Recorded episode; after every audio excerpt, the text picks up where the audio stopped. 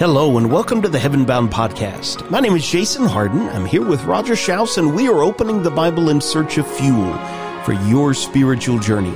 This is where we talk about life, the way it was meant to be, and what it means to be a disciple of Jesus in the twenty-first century. Wherever you are, thanks for joining us on the journey today. We're glad to have each of you with us. On Fridays, we like to take our podcast down a specific theme. And here this month, the month of May, we're using the idea of slowing down. You know, the month of May begins the first Saturday of the month in Louisville area with the Kentucky Derby. And the month ends in Indianapolis with the Indianapolis five hundred. Both of them are about speed. How fast can you go? And so we've taken that concept and flipped it over and want to talk about how we need to slow some things down. And so we've titled this month, Slow Down, You Move Too Fast. And in our first lesson, we talked about waiting on God, the idea of patience with God. Then we moved on to talk about waiting on others, the patience we need to have with one another in our fellowship and as someone grows and things along that line. Well, today we move on to the third segment in this series, and we want to talk about the overcommitted family.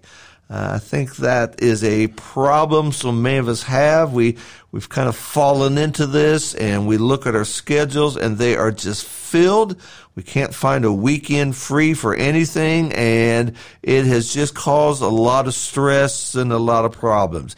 Our, our culture offers so many choices today. And that can be a blessing or that can be a curse. Uh, we remind ourselves that Solomon said in chapter three that there's appointed time for everything and there's a time for every event under heaven. Our problem is finding what that time is because it just gets so busy from school to sports to activities to scouts to gymnastics to music lessons. We just run from practice to game to this to that to this. And at the end of the day, mom and dad are tired. We throw in a few graduation parties here and there, a few weddings here and there, and already the, the calendar is filled. And we are just running crazy. And the, I think we'll talk about some reasons for that here in just a moment. But I, I think this is something that a lot of American families deal with today. And there is some fallout from this. And we need to see it from a biblical perspective, how there may be sometimes we just need to pull the plug on some activities. Yeah, I like the use of the word overcommitted, because when I commit to something, what I'm really saying is yes, right? Yeah, I'll I'll be there. Yes, I can do that. Yes, I'll I'll help with that. Yes, we'll sign up for that. And all of those yeses might be to good things, some even better than good things. But if we're not careful, when we are overcommitted, the best things can be choked out, right? It, it reminds me of the way that Jesus really began his teaching in Luke's gospel. His most foundational parable in Luke chapter eight, of course, was the parable of the sower. A sower went out to sow his seed, and that seed fell on all different kinds of environments. One of them, in Luke chapter eight and verse seven, some of the seed fell among thorns, and the thorns grew up with it and choked it. Little later on in the chapter, as Jesus is asked, he he gives the explanation for the parable. He's not really talking about seeds at all. He he compares the seed to the Word of God, and what does it mean for this Word of God seed to fall among thorns? Luke chapter eight and verse fourteen, as for what fell among the thorns, they are those who hear, but as they go on their way, they are choked by the cares and riches and pleasures of life, and their fruit does not mature. You know, Roger, this phrase, as they go on their way, that describes maybe a a good view of of life even this past week. I mean, It started on Sunday morning, and we made our way to the church building, and then we made our way to out, to go out to eat, and then we made our way to a couple of afternoon activities. We made our way to the church building on Sunday evening. We made our way back home, and then it just seems like we've been making our way from thing to thing to thing to thing all week long. And there's nothing inherently wrong with cares and riches and pleasures of life. But what does it look like, would you say, when I am overcommitted to those things? Well, let's first of all talk about why that seed was choked out. Now, okay. now we understand it literally in a farming perspective. You know, you you've got this little seedling coming up, and the weeds always come up faster and taller than that little seedling. And those weeds growing taller than a seedling, they're going to grab the sun before that little seedling does. They'll grab the rain as it comes down before the seedling does. And so it, it's going to make that little seedling really struggle. And oftentimes it will wither because it's not getting the nourishment because the weeds have choked it out. Now, when we take this out of the farming perspective and put it in our lifestyle, what we're, what we're saying is there's only so much time. Yeah. There's only so much time. You, you, you can't say, well, you know what? I, you know, I got a busy weekend coming up, and so I'm going to go over here to Target and I'm going to buy me, myself another five hours. uh, you, you can't buy five hours. Uh, you can't do that. You can lose five hours, but you can't find, you can't buy them. And then there's only so much energy. And, and that's another part of this as well, because even if you have the time, just running from here, running to there, running to there, you just get tired. And that can make us cranky and stressful and things like that. And then so many of these activities involve money. And I want to sign my kid up for this. I want to sign my child up for this. And, and so the time, the energy, and the money choke out, and we are just left in what we really need to be focusing on. That little seedling that came from God's word simply is not growing because all of our time, all of our energy, and all of our money have gone to other things. Yeah, it's interesting to me how Jesus describes cares, riches, and pleasures of life.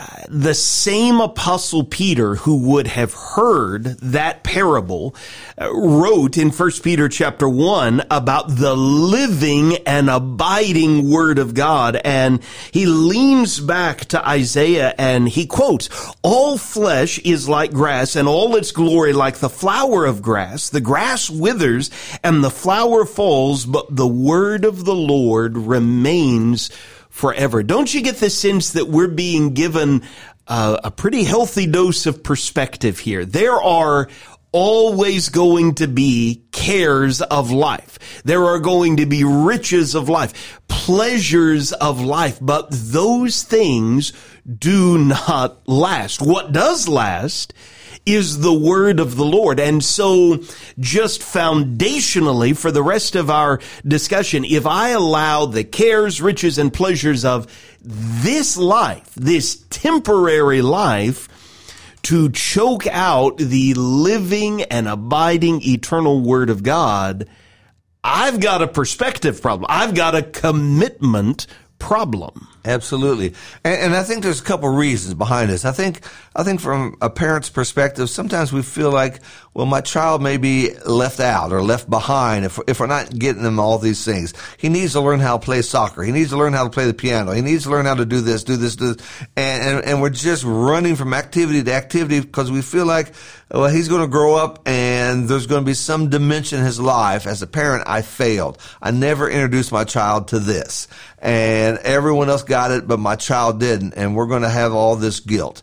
I think that's, that's one reason why we do that. I think another reason is, as a parent, we've, we've got this idea that my child must always be busy. My child must, every moment he's awake has to be happy. And I, I, I remember a time uh, one of my kids said when they were a teenager, "Dad, I'm bored." I said, "Good." I just kept on walking. You know, you know, as Matthew was talking about uh, in the in the book of Matthew chapter six, Jesus was talking about worry and stress. He used two illustrations just from common life. He talked about, "Look at the birds, observe the lilies of the field," he said. Sometimes we're just so busy we don't have time for that. Just sitting on your back deck and just sitting, having conversation. without having to be in a hurry. Let, let's, let's inhale supper because we've got to go over here. We're running behind. From that, we're going to go over here. From here, we're going to go over there. And we, we just miss life. And, and I often wonder, and I think this is a serious thing parents need to ask themselves, twenty years from now, thirty years from now, if the Lord allows, my child looks back on life, hmm. his childhood, what's he going to remember? He's going to remember, okay, my house was always picked up. Mom and dad was at every, you know, you know, just what's going to be his fondest memories? I, you know, when I think as a child, my fondest memories wasn't playing Little League Baseball. I loved doing that, but it was sitting around the table with mom, dad, my brothers, and my sister. That was fun. If I could go back and do one thing again from my past, it would be sitting around the table and just all of us laughing and talking and sharing and enjoying life. But that takes time, doesn't it? And so when we think about this lesson, slow down, you move too fast, that overcommitment is, is, is going to have a cost to that. It's going to have an effect upon my children. It's going to affect upon me right now as a parent. But more than anything else, as Jason has begun to take these layers with us, it's going to have a big spiritual impact upon us. Yeah, I, um, I heard someone share just the other day, uh, and I, I have been thinking about it ever since then. Many of us as parents have eighteen, maybe nineteen, maybe twenty summers with our children at home. You know, here we are at the very beginning of summer. eighteen, nineteen, twenty summers is not very long. You do a little bit of math. That is less than a thousand Sundays. Now, A thousand Sundays maybe at first sounds a whole, like a whole lot, but just today, your day today has more than fourteen hundred minutes. You think about how quickly those minutes go by. And as quickly as it seems like those minutes go by, those thousand Sundays go by in the blink of an eye, it seems like at times, which means, okay, if I am so overcommitted, if we are so overcommitted, if we have said yes to so many things that, I mean, Monday through Friday, we are just running in the red the entire time. And then the weekend comes and it's just full of all sorts of extracurricular activities, maybe things that some of us are doing together, but God and His will, His people assembling with His church just continues to get pushed over and over and over to the background. I've got an overcommitment problem. I mean, even before the children of Israel inherited the promised land, God told them, I want you to work for six days. And on the seventh day, I want you to rest. He even expected the land to be given periodic rest, right? And we understand as New Testament Christians, we don't observe the Sabbath day the way those people did on the seventh day of every week. But Roger, I would argue we've got an even greater, more significant day, the Lord's Day, the first day of the week. If that day is devoted so much more to hockey and golf and football than it is the Lord and His people, we've got an overcommitment problem. Yeah, so let, let's let's explore that for a moment. Uh, tell us what the Sabbath day would have looked like for a typical Jew back in days of Israel. Yeah, they were expected to prepare beforehand because the amount of work they were able to do was very limited. The amount of travel they were able to do was very limited. It had a positive physical effect on their minds and their bodies, right? As the Lord literally made them slow down, but it was a day where the Lord was to be first and foremost at the forefront of their minds. He's the provider, right? It would have been very easy for these agricultural people coming into this land for the very first time to say, listen, we got to be busy. What do you mean we're going to take an entire day off to honor the Lord and this day?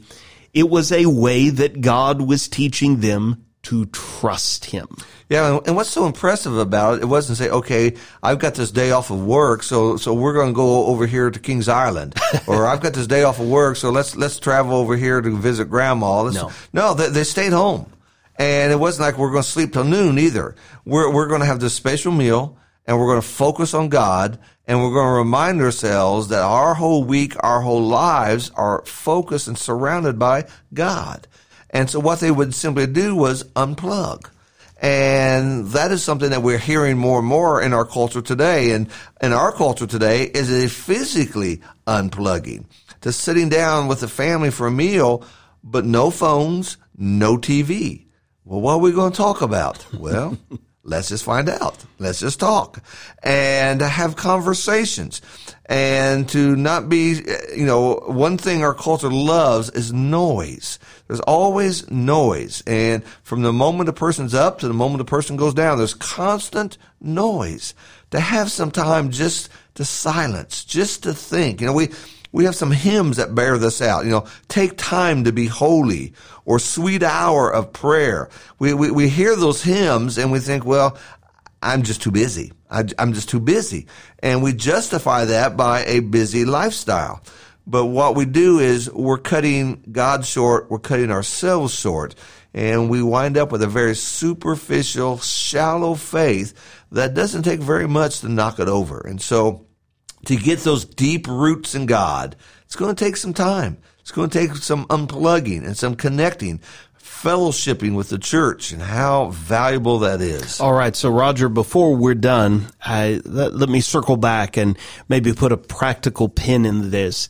Uh, I highlighted toward the beginning of our episode that to be committed to something is to say yes.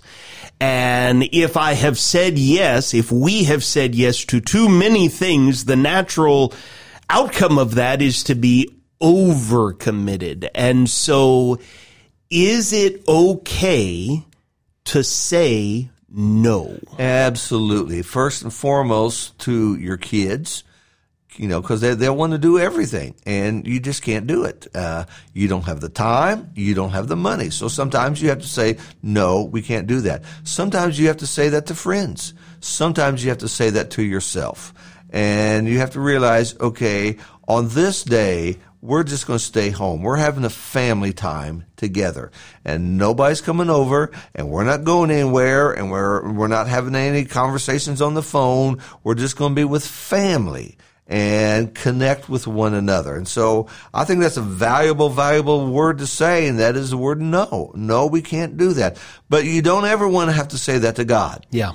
Um, you know, I'm, I'm really, I got to do this, I got to do this, I got to do that. And so the one I'm going to cut out this weekend is going to be worship services. So I'll say no to God. And, and, our modern times today is, well, I'll, I'll just catch it on a live stream later. I'll, I'll just go back on another day and look at it. That's not the same thing. And, and we should never fall in that trap, because we need to be with God's people.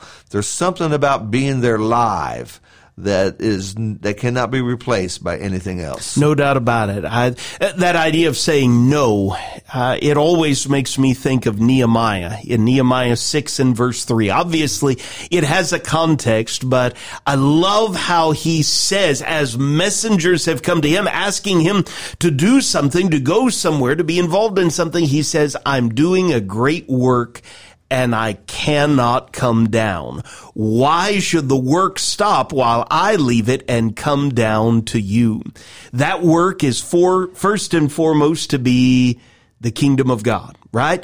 Jesus, Matthew six thirty-three, seek first the kingdom of God and his righteousness. Next, it ought to be in my own home.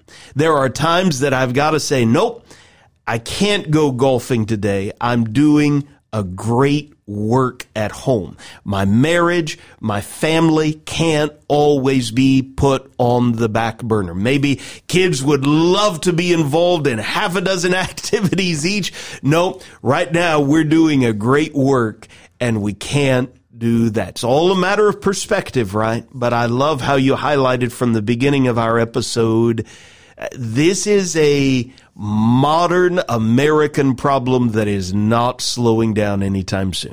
It's not. And so it's up to moms and dads to take charge of these things. You can't let the kids uh, whining and crying to dictate your schedule. You can't let the pressure from other parents. You have to decide this is what we have to do for our family. And first and foremost, whether your son can shoot a basket, your daughter can sing like a bird, before all things is that my child knows the Lord yeah. and walks with him. If I lose that, I've lost the most important thing about being a parent. Slow down. You move too fast. Three episodes down, one to go.